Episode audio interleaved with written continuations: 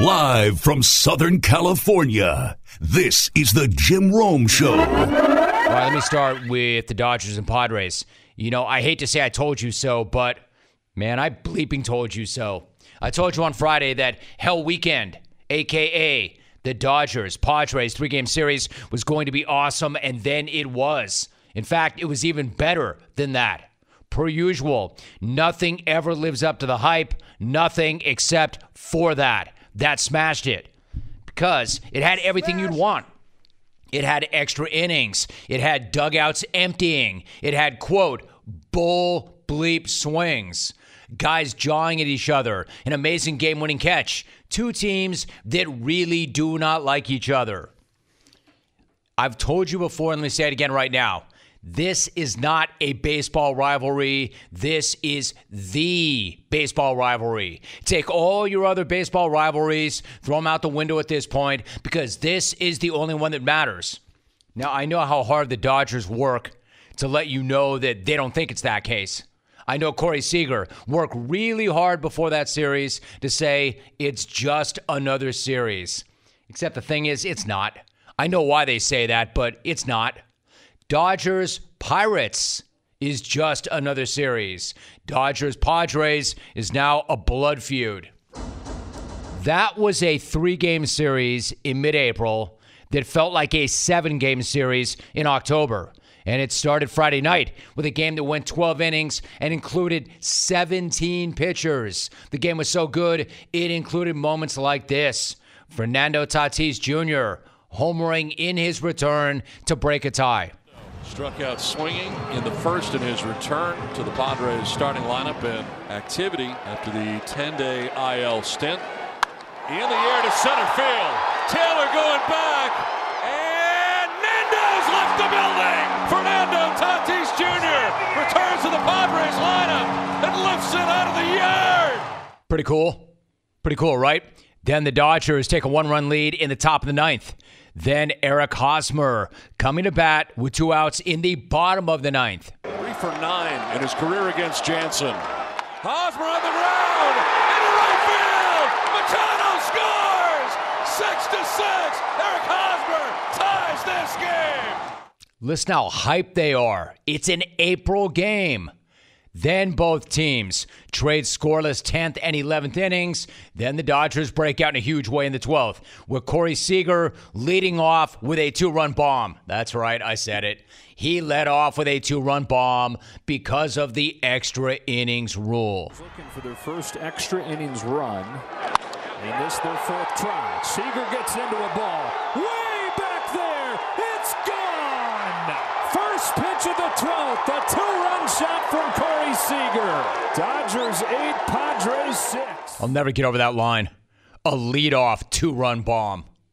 And then the breakout continued with an RBI single from Zach McKinstry. So instead of the inning ending double play, the Dodgers have the bases loaded, and Zach McKinstry bangs a single into center field. Turner comes in to score. Oh, Doctor, it is now 9 to 6. Right? And you want wild to cap it off. David Price hits a sac fly to Joe Musgrove in left to drive in a run in the 12th.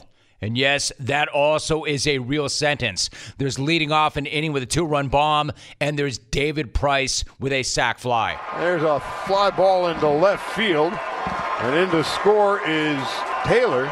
It's now 11 to 6. David Price was the hitter. was the hitter. Well, it took a while, but now the game is turning into a laugher for the Dodgers. Well, Price, the pitcher, hit it to another pitcher who happens to be in left field Sure. off of the second baseman who's now pitching. So all of this, and we're still talking about game one, right? The Dodgers win that game 11 to 6. And while the game was a lot closer than the final score, you know the Dodgers were pumped to go in and rip the series opener like that. But then things got even nicer on Saturday in the fourth when Clayton Kershaw appeared to have struck out Jurickson Profar to end that inning. But Profar was awarded first base on catcher's interference when his swing hit the glove of Austin Barnes. When was the last time you saw Kershaw that fired up, that bent? He thought that Profar did it on purpose. He let Profar know about it, shouting, quote, that's a bull bleep swing. Kershaw ain't like that. Well, maybe he is, but you don't see it very often. Profar heard Kershaw tell him that's a bull bleep, bull bleep swing. So he stood on first base and he fired right back, quote, shut the bleep up. Again, we're talking about April. This is not the dead of summer where tempers start to fray and flare. This is the start of the season, and they're yelling obscenities back and forth. What I'm saying is, these two teams could not have been more pissed, which means I could not have been happier myself. But Saturday was not only about bull bleep swings and shutting the bleep up. It was about Kershaw drawing a walk-off Yu Darvish to take the lead, and then it was about LA taking a 2-0 lead into the bottom of the ninth, and San Diego's Tommy Pham coming to the plate with two on and two out. And then this happened. Gonzalez is 0 1. Swing to right center field.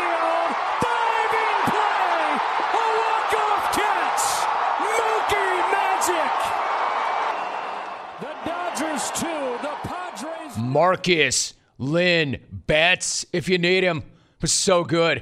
That's how you end a game. Walking it off on a diving catch, which was amazing. The stakes could not have been higher. If he misses that, the game is tied, maybe even worse. In fact, I'm not sure what was better the reaction from Betts or the reaction from the Padres. They were absolutely stunned, and they should be. You know, for all that talk about them getting bigger and stronger in the offseason, Big Brother rolled in there and gave them a serious wedgie in the first two games. And then they chased it by dunking their domes in the toilet for good measure. And then added even more insult to injury after the game when Kershaw said afterwards, you know what? It's not even a rivalry. We're just trying to win a series. We don't really care about rivalries or who we're playing. We just trying to win series here. That's really all that matters. Gersh. In other words, we don't even care about you, man. We don't care enough to even call you a rival. I understand what he's saying. I know what he's doing. They are the defending world champs. They have dominated the Padres in that entire division for nearly a decade. A few offseason moves are not going to change how the Dodgers see the Padres. Not when they've owned them for as long as they have. Not when they've ripped off eight divisional titles in a row. Not when they're the defending world champs. It's awesome. It really is. But let's make no mistake, all right? Even if they won't say it, I will once again. It is a rivalry. It's a rivalry. And because it's a rivalry, the Padres had to get something out of it. Like, if you want it to be a rivalry, you cannot let your rival, your big brother, come into your place, break your faces, then break out their brooms. That can't happen, especially when LA is without Cody Bellinger. You can't let them turn that wedgie into an atomic wedgie. Not if you have any self or self respect or dignity. So, when LA took a 2 0 lead in the second, it looked like that was going to happen, which why it was so important for Hosmer to come through to tie the game in the seventh and then give San Diego the lead in the eighth. And Eric Hosmer double tied the game in the seventh. Hosmer back up the middle into center field. Coming around is Profar. Throw goes to third, and the Padres have got a 3 2 lead. Man, they needed that so badly. The Padres needed that in the worst way. If you've spent all offseason building towards taking down the champs, you can't let them knock you the hell out at home in a three game series. So the Padres salvage their pride. They get some of their dignity back in the end. They had to show up on Sunday, and they did. They let everybody know it is going to be a 19 round fight in the regular season, and it better include even more of that in the postseason because that more than lived up to the hype. It did. You see something like that, and you want to run it right back. Give me more. Luckily, we've got it. A four game series at Dodger Stadium on Thursday. So let's do it because despite what the Dodgers say, it's not only a rivalry, it is the best rivalry in baseball right now. And the more the Dodgers say it's not, the more I know it is. See you freaking Thursday. Looking forward to more leadoff two run home runs, more game saving catches by Mook, more Padres telling Kershaw to shut the bleep up, and generally speaking, just a whole lot more hate. Somebody tell the commissioner this is the best thing you have going right now. Don't jack it up. Dodger fan, Padre fan, get up in here! Or are you drowning your sorrows in the Gaslamp still? That was fun, man. That was good. Really, really good. Hey, you know what? Small changes towards a healthier lifestyle can add up in a big way, but maybe you're not sure where to begin. Let me talk to you about Grove Collaborative. Running to the store has been pretty stressful of late, and there's nothing worse than forgetting something on your list and needing to make multiple trips. Shopping for home essentials should be easy and convenient, and that's where Grove Collaborative comes in healthy, plant based, non toxic cleaning products that work, and the good ones are actually more enjoyable to use. But where do you start and who do you trust? Grove Collaborative. Grove is the online marketplace that delivers healthy home, beauty, and personal care products directly to you. Grove Collaborative takes the guesswork out of going green. Browse the site for thousands of home, beauty, and personal care products, all guaranteed to be good for you, your family, your home, and your planet. So join over 2 million households who have trusted Grove Collaborative to make their homes happier and healthier, and shipping is fast and free on your first order. Making the switch to natural products has never been easier. For a limited time, when you go to grove.co slash Rome, you will get to choose a free gift with your first order of $30 or more. But you have to use our special code. Go to grove.co slash Rome to get your exclusive offer. That's grove.co slash Rome. Jon Morosi is back. Great to have you, Jon. How are you? Jim, I am outstanding, my friend. Hope you had a great weekend. And when I hear you opening the Monday show with baseball off the top, my friend, I am excited, especially in April. And that is a great sign. I think it has something to do with that SoCal rivalry going on right now. It's got something to do with that, Jon, and you know exactly where I'm going with it. You can read my mind perfectly. Man, I was so fired up. If we go back to Friday, Jon, I was really excited for that series. Now that we have seen the series, in your opinion, how great was that? And then what does that tell you about the battle between these two teams that we can expect over the course of the season? A great weekend for baseball. That's the headline for me, Jim, because uh, it lived up to the billing, to the hype. But we had three great games that were in doubt late. The signature Mookie Betts catch. You had the, the Clayton Kershaw RBI. Uh, you had David Price with the key RBI. Uh, and then, of course, the Padres answering yesterday with a game they had to have. Now, it's hard to say a must win in April, but this is going to be a rivalry we watch unfold during the season, and it would have been certainly not a great look at all for the Padres to be swept on their home field in April by the reigning World Series champions. So yesterday was a very important statement by the Padres. We know Tatis is not yet fully himself, but Machado and Hosmer delivered big for the Padres. Jim, overall, so many great storylines. And the thing I love about this rivalry, and what you said earlier in the show, is exactly right. This is the best thing going in baseball right now. And what's making it special is the characters involved. We know these players. You may have strong opinions about them. You may like them. You may not like them, depending on where you're at around the country. But we have characters with stories that we know, and I think that's giving this rivalry a great texture for us to follow during the course of this season. Extremely well said. Jon Morosi is joining us. I agree with you, Jon. Like normally it would seem absurd to call a game in April a must-win game, but I think the Padres had to have that game and they get it. You know, you also pointed out, Jon, on Twitter that through four starts this season, Clayton Kershaw's ERA is 2.19, his second best ERA at the point this point in this season over the last five years. For a while now, people have been looking to bury him and saying that his best baseball is behind him. How does he look to you so far this year? Very good, Jim. His fastball is lively. It is up in the zone. It's moving. The breaking stuff is sharp again. I think, Jim, as we look back over the last couple of years, and certainly Clayton spent some time on the injured list uh, going back the last several years at various points. And then I believe that he was the beneficiary of a lighter workload last year. I, certainly, he would have loved to have a full seven month season. We all realize that everybody wanted that.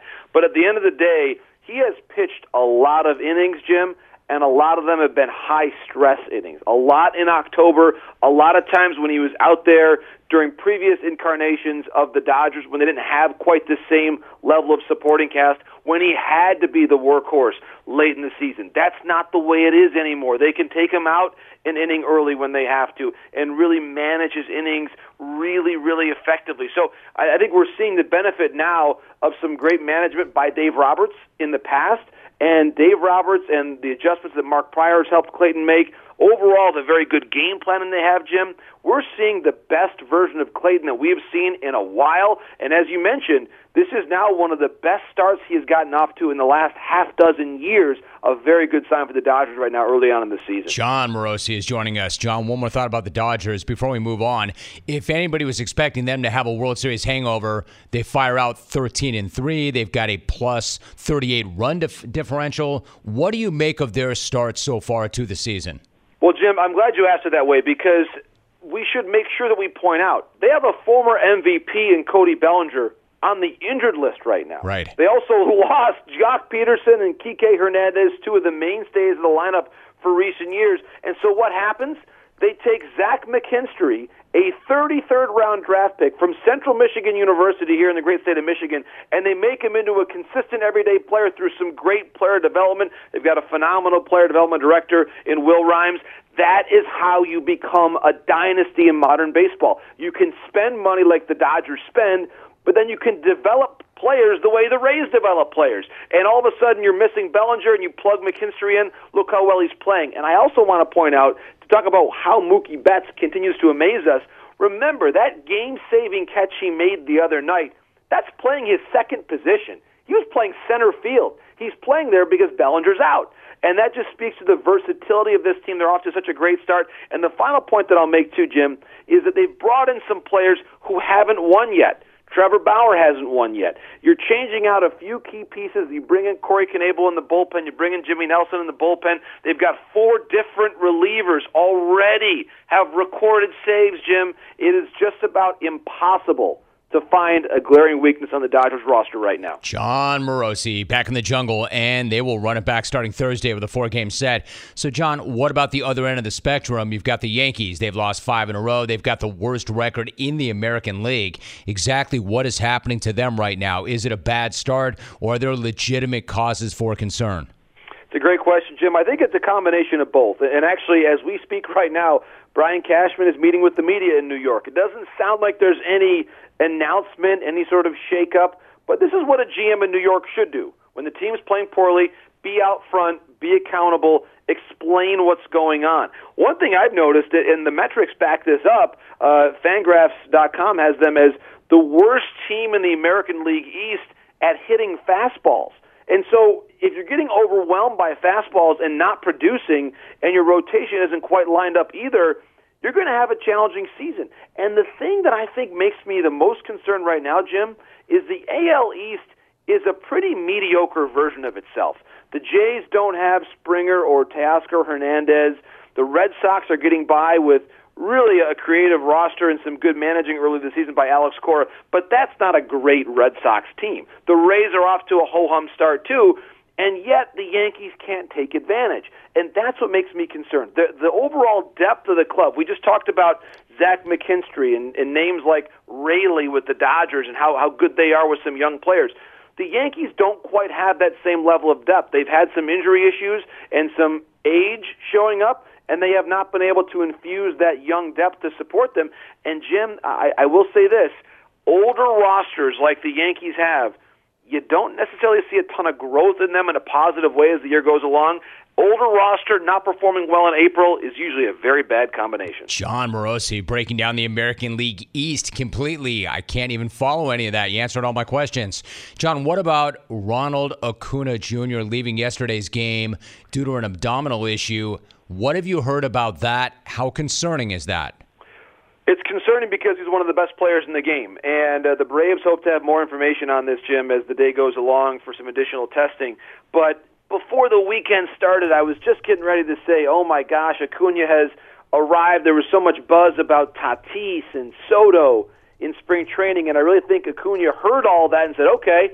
I'll show you guys just how good I am and and uh, stake his claim to being the MVP in the National League this year. And now comes this injury, so uh, it looks like he could miss some time. Again, it's not clear yet just how much. But the Braves are one more team that's had a bit of a difficult start. Certainly a, a better performance last night there uh, on Sunday evening. But this is a team in Atlanta that that much like the Yankees has underwhelmed early. And if you take one of the best players in the game out of their lineup for a period of time, a team like the New York Mets could surprise. The Philadelphia Phillies have been better than expected. That that National League East, Jim, I believe, is the best top to bottom in all of baseball, and the Braves can ill afford to be without someone as important as Acuna early this season. Jon Morosi joining us. Jon, before you go, I cannot let you go without asking you about my guy I'm supposed to be objective here, but I'm not. Not when it comes to Shane Bieber. He struck out 13, his fourth straight start with at least 11 strikeouts. The first pitcher in history to start the season with at least 10 strikeouts and four straight starts. He's coming off a Cy Young Award season. Could you make the argument that he's even better now than he was then? He is indeed, Jim, the pride of Laguna Hills High School and UC Santa Barbara, of course, Shane Bieber. He's someone who we look to a lot and say, his ability to continue adapting, as you point out, and register these strikeouts. Bieber, in a lot of ways, is keeping the Indians in the playoff conversation this season because we've talked a lot about Lindor moving on. They've traded Kluber, they've traded Clevinger, they traded Bauer in the last couple of years. They have the youngest rotation in all of baseball even after the success they've had. And Bieber is still what I would call a young veteran. He's continuing to get better, continuing to innovate, which is why, in a very surprising AL Central where the Royals are playing very well, do not count the Indians out yet. Shane Bieber is the best pitcher in the American League. Uh, DeGrom maybe in the NL. It'd be a great debate to have Bieber versus DeGrom, but I might give the edge to Bieber. He's doing it in the American League and continuing to innovate and get even better day Jon, day. really quickly, can you kind of give me your thoughts on this or explain this? We're talking about a guy, and I've talked to Bieber about this. I've talked to his college coach, Andrew Checketts, about this. How do you explain a guy walking on in college, getting this good, this dominant, this quickly, the trajectory, his e- evolution? How do you explain explain that in a guy like that? Well, that's a great question because uh, it's it's a very rare thing. We saw actually Alec Mills uh, throw a no hitter last year. He was a walk on at Tennessee Martin. right. Baseball, Jim, is is not a linear sport, and I think that's the key thing. Sometimes, and this is where the the analytics and the, the newfound aspect of the game and really identifying and scrutinizing your delivery when you have those one or two little tweaks that change an arm angle here or there change a spin on your ball here or there. It can transform a pitcher from being an ordinary one into an extraordinary one. And right now, Shane Bieber is as good as it gets in all of baseball. Let me remind you all MLB Network is going to feature the Cards and Nationals tonight. That's 7 p.m. Eastern Time. Plus, the Dodgers and the Mariners tomorrow at 4 p.m. Eastern. You can watch Jon contribute to MLB Network studio programming throughout the entire week. Nobody better, Jon Morosi. Jon, I appreciate you. What a great hit, as always. Nice to have you back. Have a great week. I know we'll do it again soon.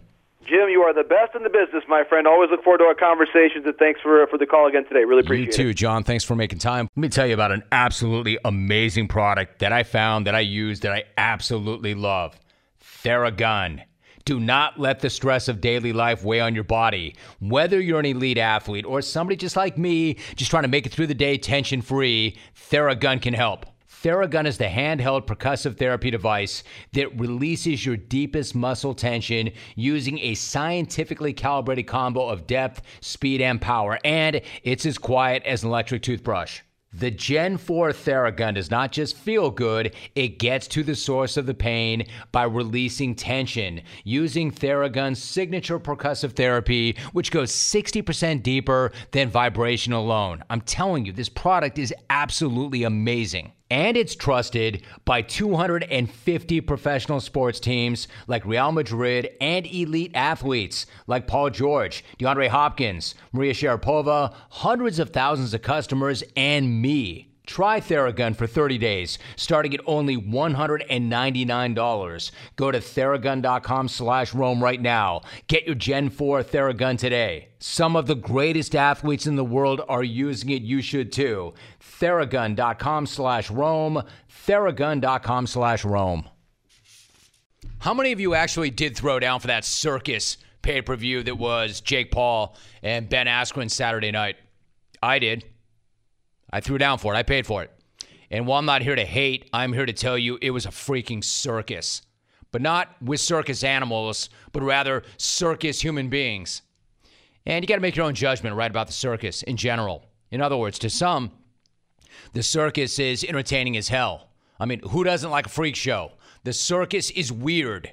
Generally, a circus is weird with weird things and weird people, and weird is good. Or maybe you're on the other side. Maybe you think that the circus is not cool. Maybe you think the circus is cruel. Maybe you think that you're not going to throw down hard earned cash to see a bunch of freaks and weirdos. In this case, there was a lot of that Saturday night and not a whole lot of actual boxing. Now, I'm not going to sit here and say that I watched that entire thing from start to finish, but I did watch a hell of a lot of it. And when I did watch, I did have trouble taking my eyes off that train wreck. And again, while there wasn't a lot of actual boxing, given the number of eyes and the amount of run that that freak show got, if I were boxing, the actual sport of boxing, I'd be pretty concerned. Especially if this promotion can get actual fighters and then rein some of that bleep in. So if you saw it or you threw down for it, are you happy with what you got in return or are you pissed with how it ended? Because plenty of people were pissed at how the main event ended with Jake Paul stopping former MMAer Ben Askren in the first round. Now, that Paul won that fight is not surprising. The big head, James Kelly and I broke it down on big head bets last Friday. We both bet Paul. So the fact that he won is not surprising. But how he won, well, yeah, that's not surprising either. Look, I got to be straight. I love Ben Askren. Great dude who had a great career as a wrestler. He had a fine career as an MMAer. Solid, solid dude. Makes me laugh. I like him. I get a kick out of him. But there's a reason Paul and his team picked him to be their next mark. And it was actually pretty brilliant. They found the guy with the most name value, but the lowest actual risk to them. A guy who really can't strike, a guy who had hip replacement surgery a number of months back, a guy who was retired, and a guy who, even in the best of times, was not in the best of shape. In other words, a guy who they knew that they could beat that would give them cred. Brilliant strategy. No matter how much you hate that guy and his team, brilliant strategy. So, knowing all of this, well, and I'll admit it, while I wanted Askren to win, I bet Paul. And then I had Askren on my podcast last week. Again, awesome conversation, great dude. But while I appreciated his honesty, that whole thing about how if this guy isn't any good, I'm going to kick his ass. But if he can fight even a little, I could be in for a long night. But either way, I'm going to wake up and my bank account's going to be much bigger the next day. That whole thing from Askren that he told me on my podcast did not exactly inspire much confidence from me. So I then bet the YouTuber again. I bet him a second time.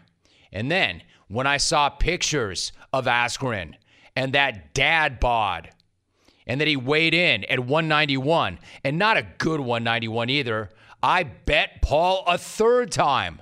I bet the YouTuber three different times. And I want Askren to win. So all along, I want this guy to win. I'm admitting it, I'm owning that, but I just kept hammering the YouTuber. And then the YouTuber stops him in the first round, and frankly, he looked pretty good doing it. Then the YouTuber, obviously, the fact is, approached this with a hell of a lot more professionalism than the former Olympian, at least in terms of preparation for the fight. One guy looked like he had done the work. The other guy looked like he walked right in out of retirement, right off the street, and had not been training. One guy looked like he was there to dominate, that it was personal. The other guy looked like he was there to get a fat paycheck. I'm not saying that Jake Paul is ready to fight any actual boxers. I'm saying that he's putting in work and he's got some ability and he made Ben look really, really bad. And MMA Nation was not happy about it except that portion of MMA Nation that wants a piece of Paul for what they perceive to be a very easy payday, right? But MMA Nation overall was really upset over how bad their guy made them look. Much like NBA Twitter clown Nate Robinson hard when Paul knocked him the hell out. Now, let me hit on a few of these conspiracy theories really quickly. You know, that Askren took a dive or that the ref was on the take, or that the fight was fixed. Personally, as much of a circus as that entire night was, I'm not buying any of that. I'm not buying any of that.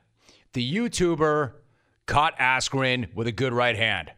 That was not some phantom punch like the one we saw earlier in the night where dude was acting like he got hit by and dragged by a train after a glancing blow.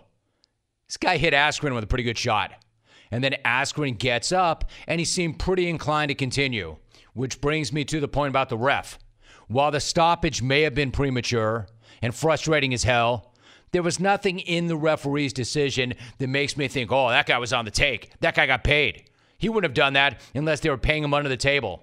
In other words, it's not like Ben Askren was ahead on all cards in the last round and then got knocked down with a lucky punch, wanted to continue, and the ref waved it off.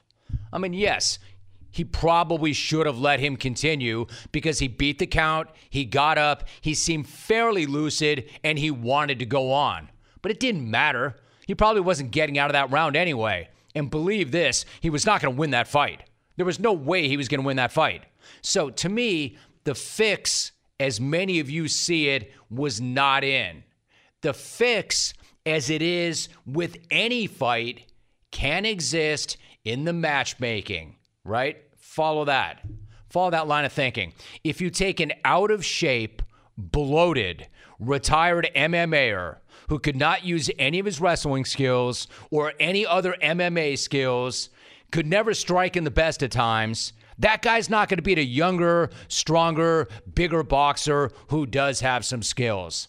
That's how you quote fix the fight in the way you matchmake the fight. So, yes, it was disappointing as hell to see a guy like Ben go out like that.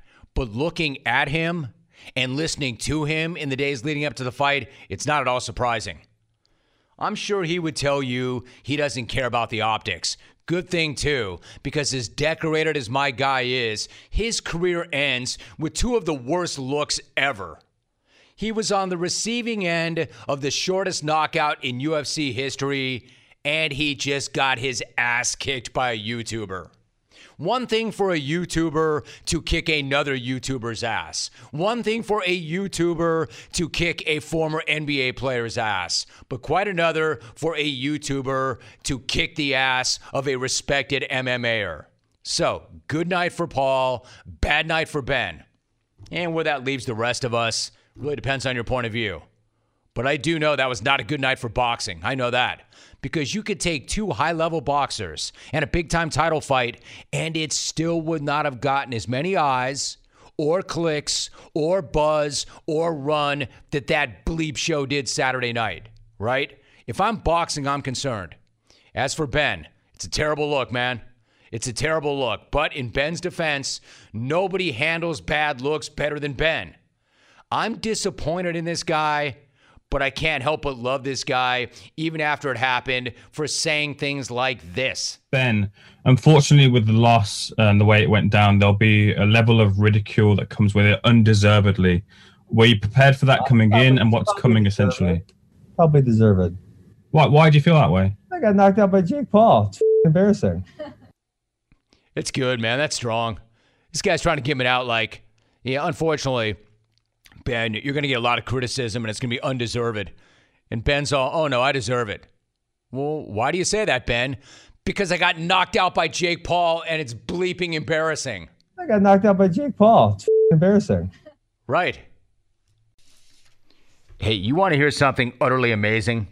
Discover matches all the cash back that you earn on your credit card at the end of your first year automatically, with no limit on how much you can earn. Now, how amazing is that? In fact, it's even more amazing when you realize all the places where Discover is accepted. 99% of places in the US that take credit cards. That's where. So when it comes to Discover, get used to hearing yes more often. Learn more at discover.com slash yes. 2021 Nielsen Report. Limitations do apply. My guy Jason La Canfora, JLC. What's going on, Jason? How are you? What's going on, buddy? I don't I don't know about legendary status, but I'll, I'll certainly take it. I'll you take are it. that. You are that. Ask me. You are that. All right. So a lot to get to, but let me start with the breaking news, Jason. That Alex Smith has announced his retirement. When you look back on the injury and that comeback, how amazing was it, and what's it mean for him to be able to leave the game on his own terms? Yeah, I mean, I, think it it defied um, logic and and medicine at various points. Yet it it it still happened, um, and it happened basically because of Alex Smith's singular belief in making it happen and his willpower and dedication to that end. Um, but obviously, he was he was very limited from a physical standpoint this season with Washington, and it wasn't a great offensive line. And and you know, look, they won that pathetic division, but by no means were they a juggernaut. Uh, and and so I, I get that that was part of it. But if you really watched him play, uh, it, to me, it looked like a potential accident waiting to happen. And he did get hurt relatively quickly, and and you know on that leg. And I was wondering if there would be a market for him. I didn't think there'd be a market for him, except for maybe as a as a third quarterback who's really there to hold a clipboard, to mentor, and and maybe to sort of be a de facto coach. But I had a hard time thinking that teams would look at where he was right now and they would confab with their doctors and the insurance companies or whatever and say we're gonna we're gonna give this a shot. Um, and I think Alex goes out not um, not having to worry about that next hit being his last hit, and not having to worry about I did all this to come back and now I'm going out on a stretcher or, or whatever. Um, I, I think he he obviously um, surpassed any normal set of expectations for what he'd be able to do from a physical standpoint, let alone a playing football standpoint. And ultimately, for him, it's going to be for the rest of his life much more about how I feel and what I can do physically versus you know my ability to ever be one of the 32 or 64 or 100 best quarterbacks on the planet. Right, an amazing story. I think it does end extremely well, and he does go out on his own terms, so that's a great thing. Jason La Canfora joining us. So if we shift to the NFL draft, it's been a foregone conclusion Jason, that almost literally for as long as I could possibly remember, that Trevor Lawrence was going to be the top pick, and it's been pretty much gospel for a while that Zach Wilson is going to go second. However, based on your reporting, does everybody in the league believe and assume that the Jets will take Wilson? Um, not everybody. I, I think the vast majority do, and, and, and even more believe that Wilson is the second pick than believe that Mac Jones is absolutely, positively, and tootly the third overall pick. But I do think it makes sense, especially at, at a point in time like now, a couple of weeks out or ten week, ten days out, to just step back and kind of think about, well, why do I believe this so strongly? You know what I mean? Like, how did this get to be such a thing to the point where it's now a slam dunk fait accompli, nothing to see here? And are we really, really sure because a lot of these narratives were being formed, and I'm as guilty of it as anyone. And I have heard for a really long time that Wilson was very likely um, to be the Jets guy at two, and I still think that's the case. But you know, Justin Fields didn't do his final workout until just a few days ago, and um, I, at one point, people would have said Fields, just based off where they were in their careers alone, was going to be the two. I thought he would drop because of these you know these ideas that he can't read the field. I saw all that coming. It came, um, but now we're getting to to go time, and you do go back to the film and you do look at what he did against some of the best competition available uh, in the college ranks, and I don't think he's going to have any sort of fall. There are certainly people in the league who who would tell you um, without a dog in the fight that if I was sitting there at two, I would take Fields over over Wilson. Um, ultimately, is that what the Jets do? Um, we'll see. If I had to do a mock right now, I would still put Wilson there. Um, but I don't think I'd put Mac Jones at, at three right now. I wouldn't do it with tremendous conviction. And could there be a scenario where it goes Lawrence, Fields, Wilson, New England trading the four for Mac Jones? Hmm. I don't think that's that doesn't seem crazy to me. No, I don't think that that seems crazy or far fetched. What I'm trying to get my head around is this. You've made the point that there are a lot of people looking to tear down Fields. Why do you think that he's getting trashed for most of this evaluation process? What's going on here? I, I don't really know, um, Jim. You know, there there are certain kids who just become polarizing figures in the scouting community. And sometimes it might be because of something they say, like with Cam Newton and him saying, I want to be an icon or whatever. And oh my God, you know, to a certain segment of mock draft nation and scouting nation. Boy, that was an abomination. It, it, it's silly. See, like even this Trevor Lawrence stuff right now. You know what I mean? Like people don't like exactly what he said to SI. And now, like, well, I don't know how motivated he is. I mean, he's been, he's been, he was the best, you know, sixth grade quarterback on the planet, the best seventh grade quarterback on the planet, the best eighth grade quarterback on the planet, best ninth grade quarterback on the planet. Like, is all that an accident? Like, he, he doesn't have enough of a chip on his shoulder? I, I just think that there's just so much baloney and BS that's just become more and more baked into this draft cake. I mean, a year ago, Jim, there the whole thing was, man, if the Dolphins don't take Tua at five, like he might be there at 22. No, no, it wasn't going to be the case. And none of these kids are perfect, and I understand them being critiqued, and that comes with the territory. But it just seems like sometimes the pendulum on certain kids swing way out of line to it's like, well, wait a minute. Am I just going to believe what I read, or am I going to watch with my own eyes and talk to people I really know and trust about this stuff?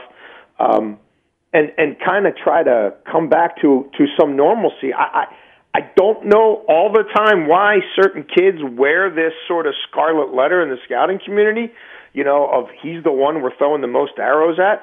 Maybe it's to try to hope that by doing this he somehow falls to where their team could get get him. Um, but I I the slander, you know, is it, it was real. The the crux of a lot of what was behind it, I think, was fake. Jason La Canfora to joining us. Listen, I, I, read and listen and hear everything this time of year, but much of it I just throw right out the window. Yeah. Like if you're hearing it, there's a reason why you're hearing it, and it's because it serves somebody. Sure. that doesn't mean that it's true. I mean, you and I know this, and it's been like this for quite some time. Jason, you mentioned the Patriots, so let me ask you about that. There is that suggestion that they might trade up and draft a quarterback. In some ways, that feels very unlike the Patriots. But to your point, could you see that in fact happening? Yeah. And if so, who might they want? Yeah, I mean, look, I, I do think they like Mac Jones a lot.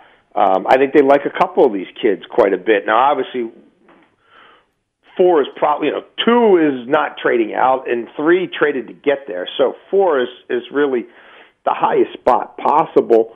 Um, and I think there's a couple of kids who who they would be comfortable with.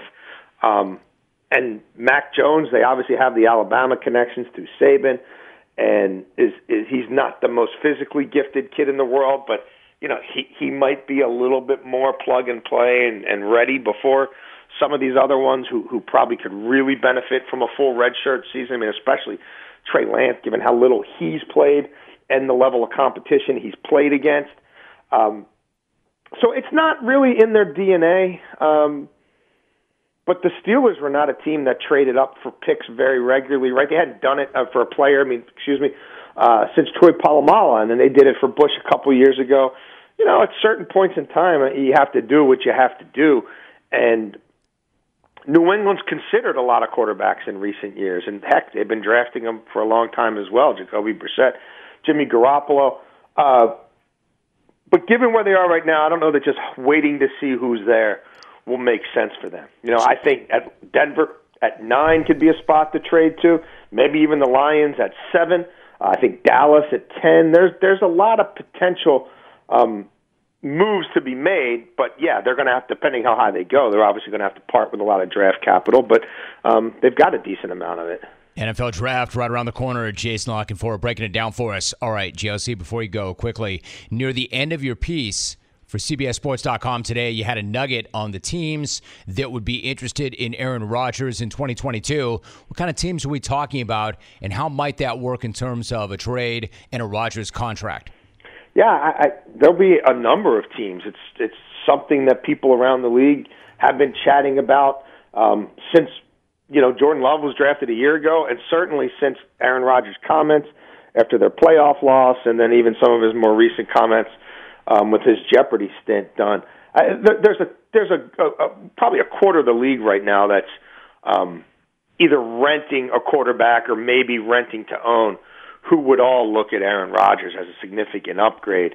Um, you know, New Orleans, Denver, I mean, pretty much every team in the NFC North except for Green Bay. Um, you know, even a Carolina with with a David Tepper as an owner. Um, I know they just did this Sam Darnold thing, but if he thinks he's got a two or three year window to win a Super Bowl with Aaron Rodgers, that won't stop him. There are a number of teams that would be willing to do that, and Aaron Rodgers um, might be able to rattle chains enough to make that happen in the next calendar year. And at some point, you know, you took that other kid for a reason, also. So that that that situation is far from um, settled, Jim. JLC on the way out the door, JLC, because you needed more work to do. I mentioned off the top that you are the co host of Positive Spin Rate. What is that podcast all about, and how did that come to be? Yeah, um, just a, a, a, few friends I got to know through uh, our mutual love of bad baseball teams. And, and actually, my friend Heather, who's an Orioles fan like me, had the idea of doing a podcast where we try to find the best things about the worst teams in baseball on a weekly basis, and then also have a lot of fun when teams like the Yankees, um, you know, stub their toes, which they've been doing a lot of lately. So yeah, like the Mariners, the Tigers, the Orioles, um, uh, the Pirates, basically the six worst teams in baseball. The Rangers. Every week we get together and have some cool guests as well, and. uh you know, bad ball, good times, Jim. So you know I love baseball, so it's a, it's a cool way to uh, exercise that. Bad ball, good times. I love it. He's an NFL insider for CBS Sports and CBSSports.com, co-host of Inside Access on 105.7 The Fan in Baltimore, and now also co-host of Positive Spin Rate Podcast, JLC. Appreciate you, my brother. Great to have you back. Thanks so much for doing it. Thanks for having me, brother. Talk to you soon. Are you craving some protein after a good workout? Of course. This time, change up. Do not make a shake. Do not eat a bar. Instead, reach for a bag of beef jerky from Old Trapper. Why Old Trapper? Because Old Trapper beef jerky is tasty and tender.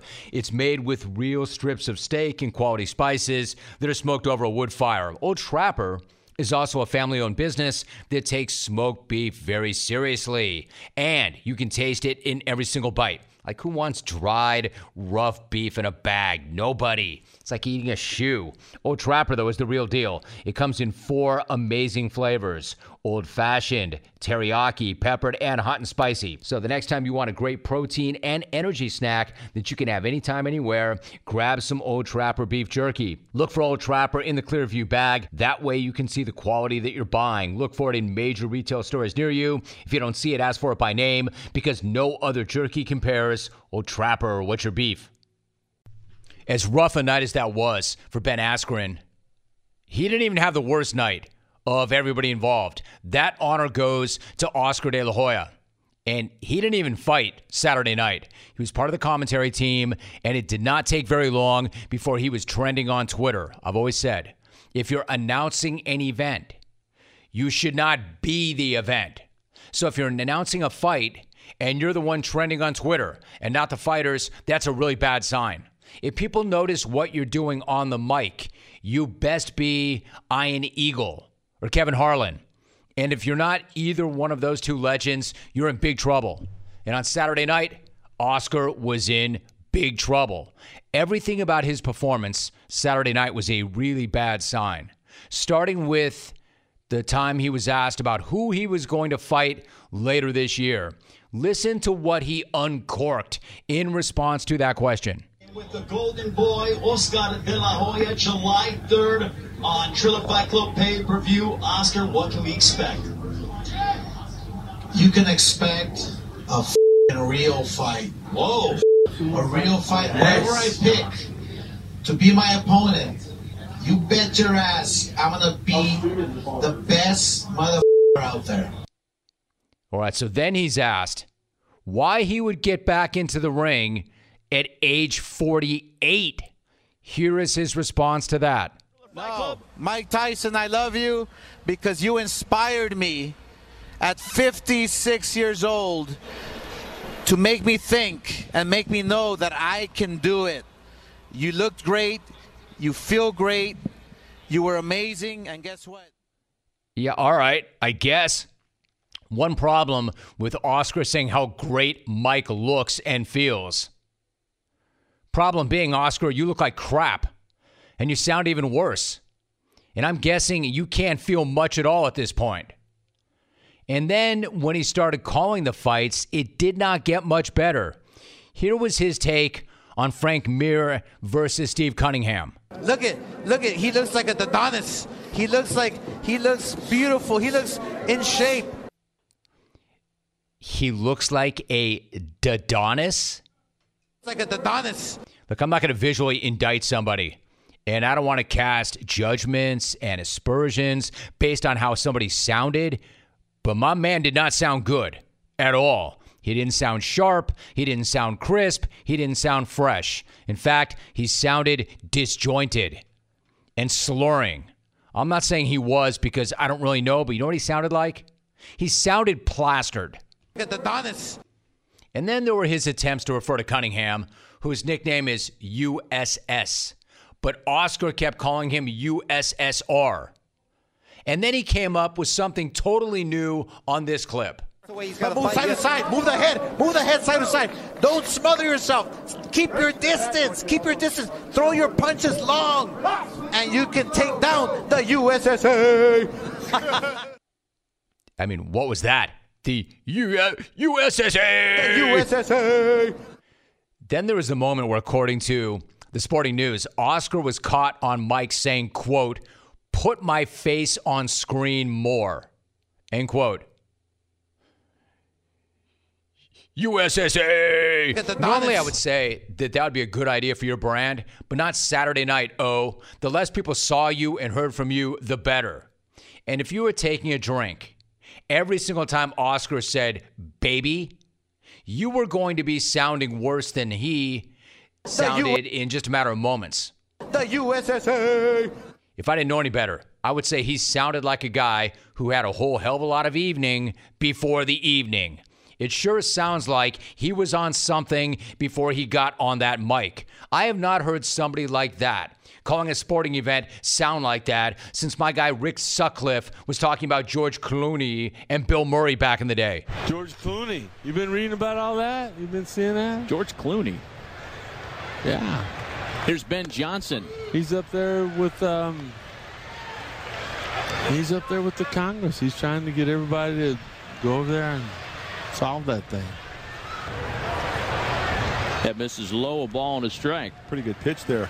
I'm getting yelled at from Bill Murray in the back. I need to go. I'd much rather hang with you guys than him. Thanks for joining us, Sut. He can wait. Yes, Sut.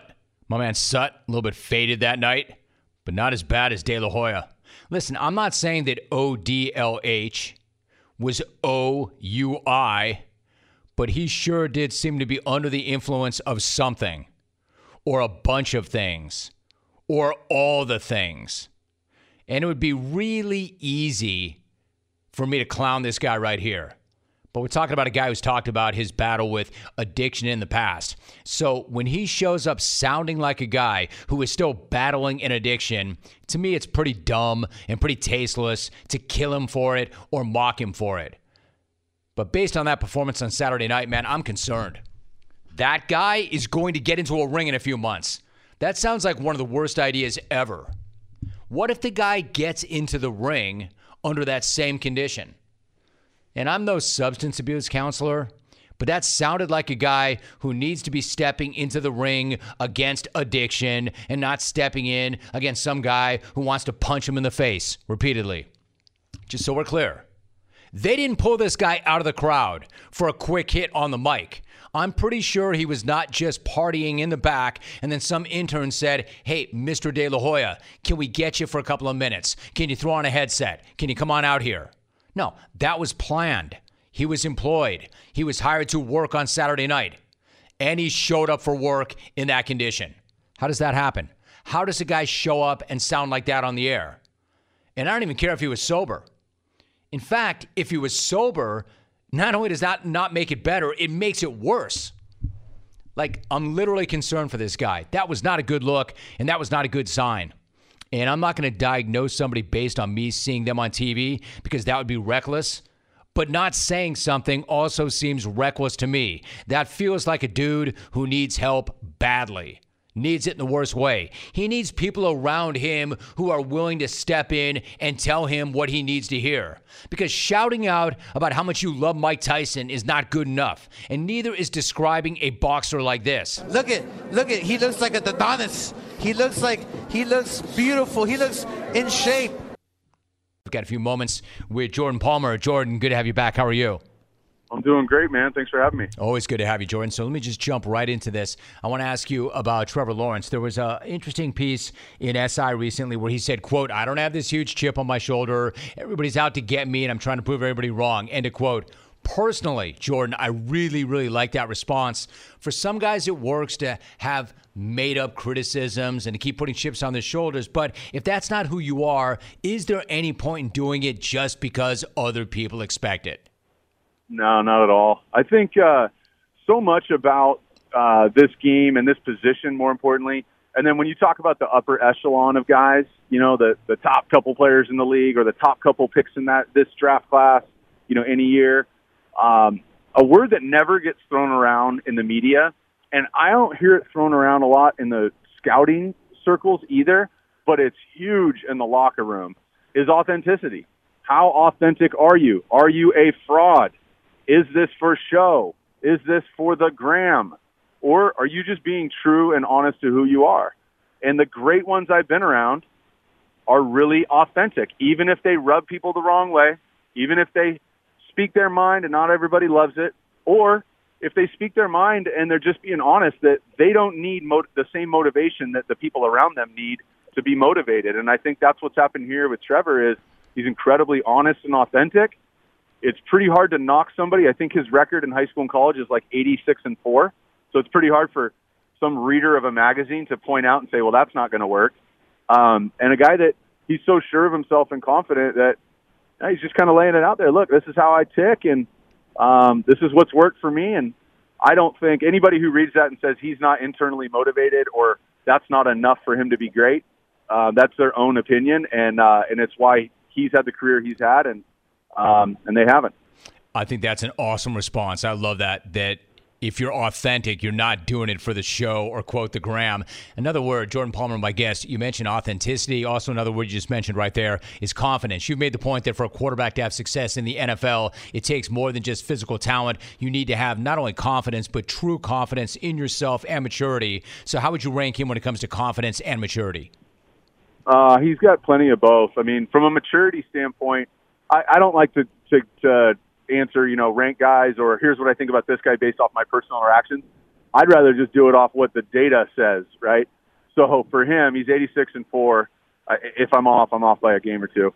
Um, and from a maturity standpoint, look, this guy really actually this offseason, uh, by the way, came in as a true freshman and went undefeated and won a national title, right? And then the sophomore year backs that up big way. And the only only game he lost was to you know Joe Burrow's historic year. Um, but really, this off season, he really started the let us play movement. You know, people forget because of the, you know, the way what's been going on in the world.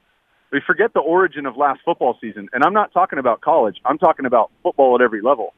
And it started in college with the let us play movement. And I know that the NFL was watching to see how the NCAA was going to handle the pandemic. And he really used his platform to start the let us play movement. Then, and, and the irony of that, Jim, if there's one player in this draft class that did not need to play football this year and would not have had his draft stock affected, I think 100 out of 100 people would agree that it's Trevor Lawrence. So the irony there is is is thick. Um, the second thing is when George Floyd died, he used his platform to really put himself out there and help unite and help with social injustice. So again, uses his platform to do that. He just got married. He went through that whole thing. So just the maturity of how he's handled situations um, situations he's never handled before, but he handled them as if he had already. That shows me maturity. It kind of doesn't matter what I personally think. That's just what I've seen, and we've all seen. And then on the confidence side of things, you just don't, you know, it, I, they consider the top recruits in the country. Every year there's a kid who's the top recruit in the country. Not all of them end up going number one overall. And so this kid has managed the expectations because of how authentic and confident he is. And then he's had these three great years of college football and uh, and now here he is stepping into the league. He knows what he's going into, and he's in a position where I think he knows what he needs to work on, and knows what he what he has that's going to translate to the game, and that confidence is going to show on Sundays. Great, great stuff. Jordan Palmer joining us. Jordan, before you go, and I wish we had more time, but before you go, I want to ask you about Shane Buechele, somebody else you're working with this year. You recently had a really interesting Instagram post where you wrote, quote, he's raising the bar in terms of what a dude in his early 20s can teach a guy in his mid 30s, end of quote. That's really interesting to me. How would you describe him as a quarterback, and what have you learned from him? You know, Shane is a guy that, I, you know, I don't know what round he's going to get drafted. I don't really care. I think he's going to play 12 to 15 years. And if there was a place I could uh, put a bet on that, I would. Um, this is the type of guy, his balance of just being like kind and a caring person, which I know a couple listeners right now are going, what the heck is this guy talking about with quarterback? the balance of that, but also competitiveness where he is just not going to lose anything to anybody. Basketball, baseball, chip shots, goalposts, anything. That balance is very unique. And so you get a guy who's not afraid to be kind and caring and ask you how you're doing and care, but at the same time, he's not interested in losing at all. You know, he's a high draft pick baseball player. His father played forever in the majors. His uncles did too.